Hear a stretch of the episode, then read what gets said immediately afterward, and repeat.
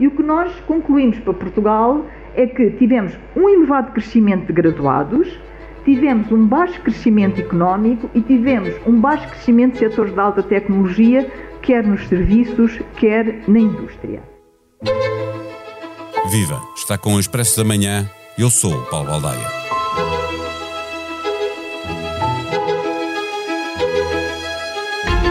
Há uma geração sobrequalificada. Talvez este conceito nem faça sentido. Afinal, como pode um país da cauda da Europa, com uma economia a precisar de se modernizar, de deixar no passado a competitividade conseguida com os baixos salários, dar-se ao luxo de classificar como demasiado qualificada uma geração que chega ao mercado de trabalho e o que encontra são baixos salários e precariedade? É um conceito socioeconómico a que se opõe um contrário, mas de igual valor, e que se define pela subutilização de recursos humanos qualificados. A história não é de agora, mas é preciso voltar a ela porque algumas coisas mudaram, mas é necessário andar muito mais depressa em direção a uma mudança estrutural. Há 10 anos, 200 mil jovens saíram à rua para protestar contra a instabilidade profissional que lhes era oferecida, contra a impossibilidade de fazerem planos para a vida. Ontem, no Esqueté, uma conferência feita depois de um desafio de Marcelo Rebelo de Sousa, com o alto patrocínio do Presidente da República, voltou a refletir sobre o futuro do trabalho visto pelos jovens. Recebemos neste episódio Paulo Marques, coordenador do Observatório de Emprego Jovem, professor auxiliar no Departamento de Economia Política do ISCTE. O Expresso da Manhã tem o patrocínio do BPI, que celebra 30 anos de planos poupança reforma. Conte connosco para preparar o seu futuro. Saiba mais em bancobpi.pt. BPI SA, Grupo CaixaBank. Que parva que eu sou, condição. Que parva que eu sou.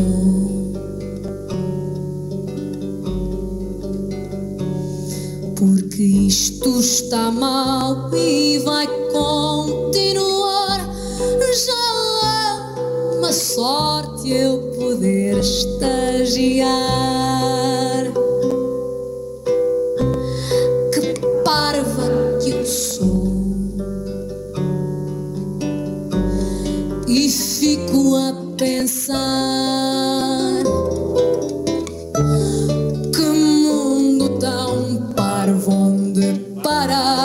Escravo é preciso estudar.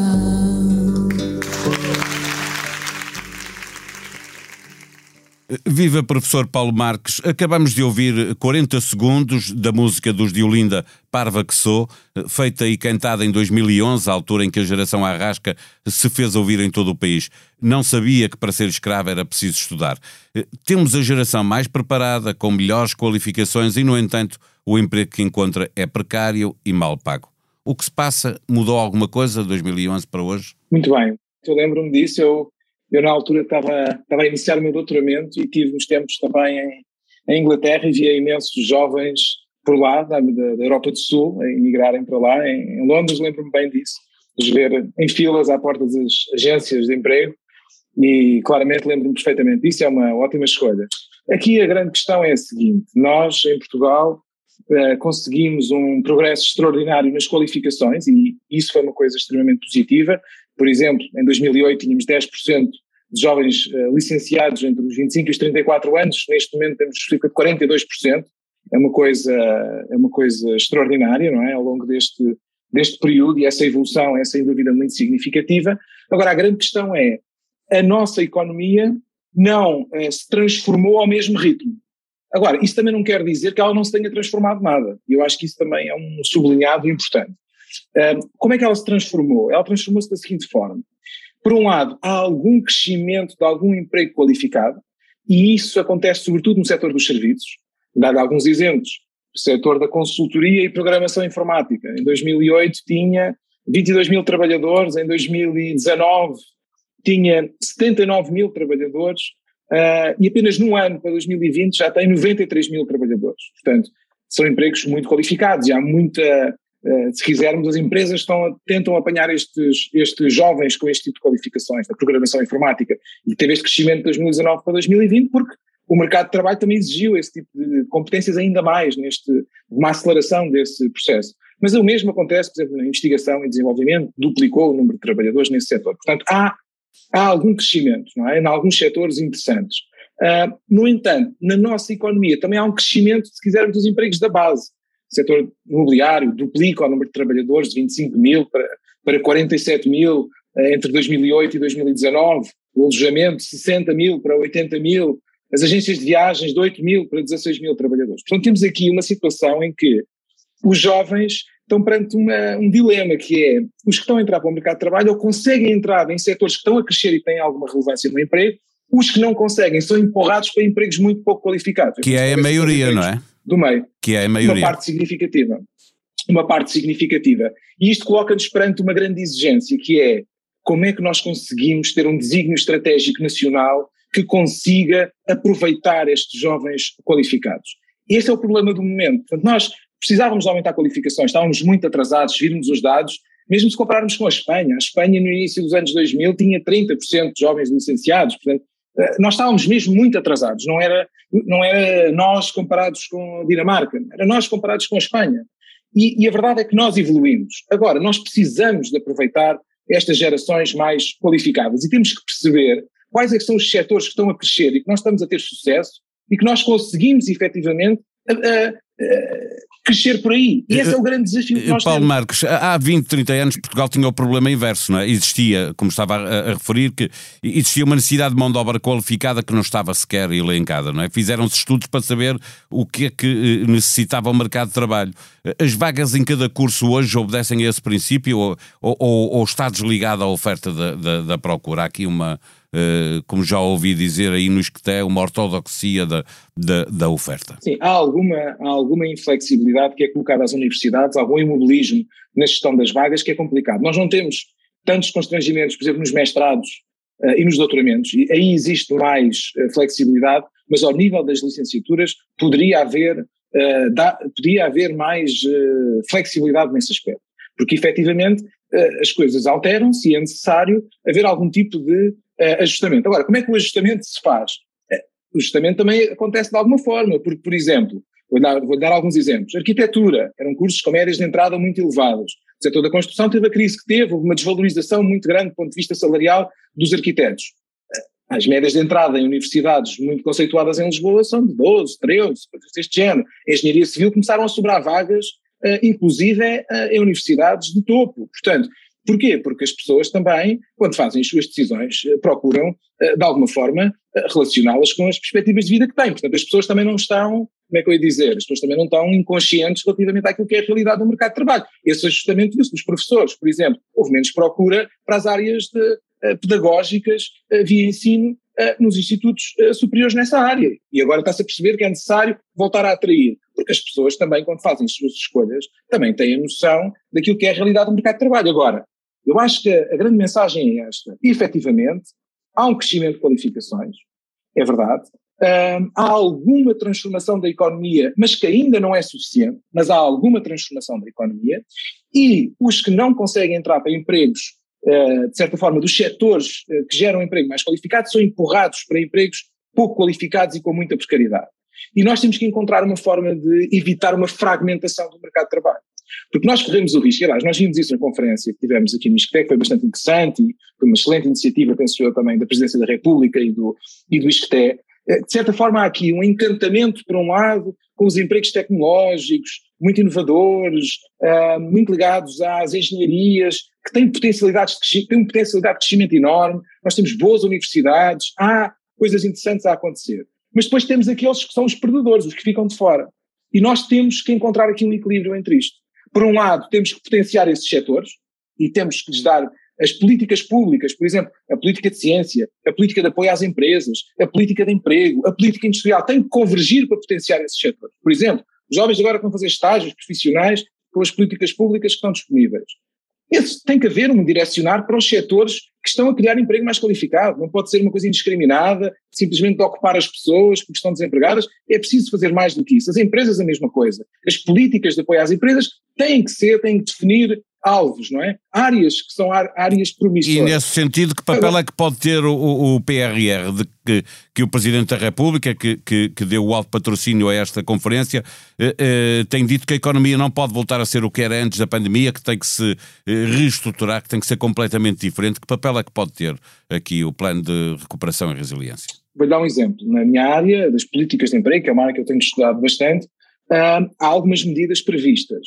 Uh, qual é que é a grande questão? É que uh, falta ir mais longe no desígnio estratégico. Eu acho que falta esse lado, ou seja, por exemplo, quer-se fazer uma política uh, em que há apoio à contratação, há estágios profissionais e, em contrapartida, as empresas devem dar formas de contratação estável. Estamos de acordo com isso. Mas a questão é, se nós não modernizamos o tecido económico do país, uh, nós precisamos de sustentar esse emprego de qualidade com a expansão de setores que, de certa forma, pagam melhor e dão melhores perspectivas de vida às pessoas. E nesse sentido, eu acho que talvez há passos positivos, há coisas interessantes, mas é preciso ir mais longe no desenho estratégico. Nós temos que acelerar a transição para setores, sobretudo na área dos serviços, que são mais intensivos em conhecimento. É aí que nós estamos a conseguir ter alguma evolução positiva, é aí que nós temos que apostar mais. E talvez falte dar mais ênfase a esse desenho estratégico. É preciso que os empregadores uh, uh, façam também este caminho e, e tenham mais uh, qualificações ou que os jovens que saem das universidades passem eles próprios a ser empreendedores e a criar empresas.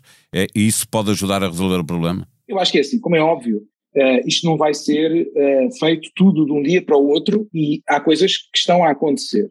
Agora, as políticas públicas têm que acelerar isso. E efetivamente, como dizia e bem, é necessário, os empregadores têm um papel central nisso mas as políticas públicas também podem ter. As políticas de apoio às empresas, por exemplo, que tipo de empresas é que nós queremos apoiar? Nós queremos apoiar empresas, uh, por exemplo, de setores de baixa tecnologia na indústria. Isso é o futuro. Nós queremos apoiar, através das políticas de emprego, de estágios profissionais em hotéis, que fazem uma rotação muito grande e que usam os estágios como formas de evitar contratação mais estável. Uh, do ponto de vista da política de ciência, queremos continuar a, acelerar aquilo que é o investimento em ciência e tecnologia, ou, pelo contrário, estamos contentes com os níveis que estamos e desistimos de convergir com a Europa. Portanto, as políticas públicas estão alinhadas com este desígnio, porque, lá está, as empresas que nós temos, muitas delas de pequena dimensão, se não for um desígnio estratégico, nomeadamente políticas públicas ambiciosas, essa transição vai demorar mais tempo. Ela vai acabar por. Há coisas que vão acabar por acontecer. Portanto, nós tínhamos, imagino, alguns dados há pouco sobre os setores. Veja este dado sobre as profissões nós tínhamos 450 mil trabalhadores em, na, em profissões intelectuais e científicas no ano de 2008. Nós temos, no ano de 2020, um milhão de trabalhadores nas profissões intelectuais e científicas. Houve uma revolução neste país, não é? Do ponto de vista das qualificações, das profissões, e está a haver algumas coisas nos setores. Mas nós temos que acelerar esse processo. Senão, há uma coisa que dizia o, o Sr. Presidente da República, que é bastante interessante, que é, pode haver aqui tensões de uh, há aqui uma tensão também geracional, é? nós temos gera uma geração muito qualificada. Não há que ter medo depois... de, de, de, usar as palavras, há de facto um problema geracional, porque esta geração não tem as mesmas condições que tiveram uh, as anteriores no, na chegada ao mercado de trabalho. Não? É? Exatamente, e nós temos que, de certa forma, fazer, temos que acelerar este processo. Este, este processo tem que ser acelerado e isto tem que ser a prioridade. Eu acho que isto tem que ser visto como, uh, como uma prioridade. E temos aqui muito trabalho a fazer. Nós hoje tentámos, nós divulgámos alguns dados hoje do Observatório do Emprego Jovem que mostramos que há algumas coisas positivas também a acontecer, para também darmos um certo ânimo, é? É possível. Uh, e isso é uh, para nós bastante interessante. Porque, aliás, vou-lhe dar só um exemplo, não sei se temos tempo ainda, se estamos aqui dentro do nosso. Uh, estamos a fechar e eu queria-lhe ainda perguntar, para juntar isso que, que vai dizer, se, se entende que esta geração pode estar otimista com o que está a acontecer. Eh, se ainda chegará para ela? Eu acho que é, há, há, aqui, há, aqui uma, há aqui uma questão que me parece importante que é nós temos que ter uma continuidade quando definimos uh, uma agenda de mudança, não é?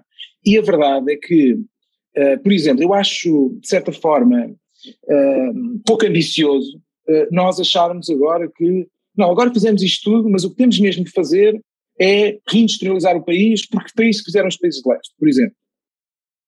É isso que queremos, verdadeiramente?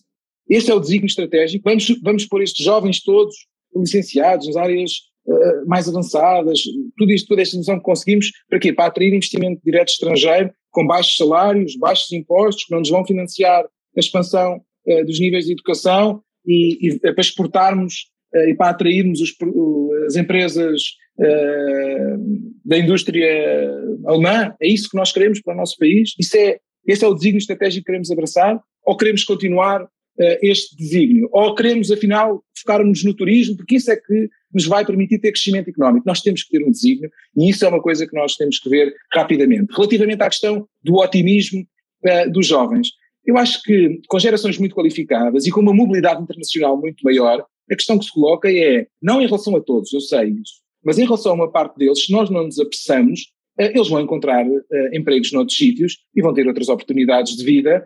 isso aconteceu na crise anterior e hoje esses processos são muito acelerados, o acesso à informação é muito rápido uh, e corremos o risco de, daqui a uns anos, precisarmos de enfermeiros especialistas em determinadas áreas com envelhecimento da população já estarem a trabalhar em hospitais uh, noutros países e, portanto, uh, e há agências de contratação que vêm a Portugal fazer isso, nós sabemos disso, e se calhar as coisas também dependem um pouco de tentar retê-los, não é? E se calhar as coisas também se podem inverter um pouco nesse sentido, não em relação a todas as áreas, eu sei isso, mas em relação a muitas, uh, temos que acelerar. Por exemplo, eu sei que na área da informática temos muitos relatos disso, que há muitos jovens a, a, também a sair porque têm empregos bastante remunerados nessas áreas que em Portugal há falta já de pessoas porque são setores que estão a crescer muito.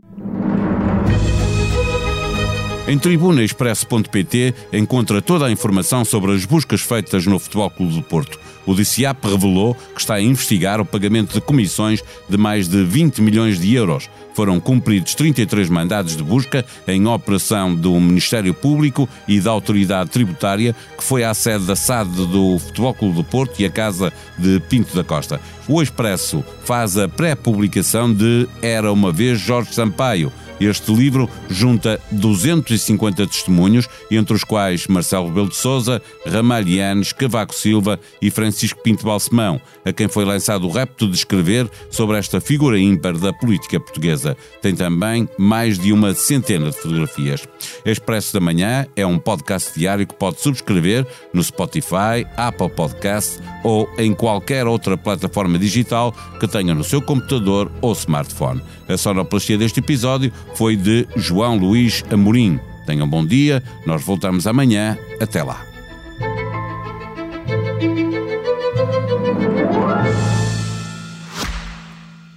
O Expresso da Manhã tem o patrocínio do BPI, que celebra 30 anos de planos Poupança Reforma.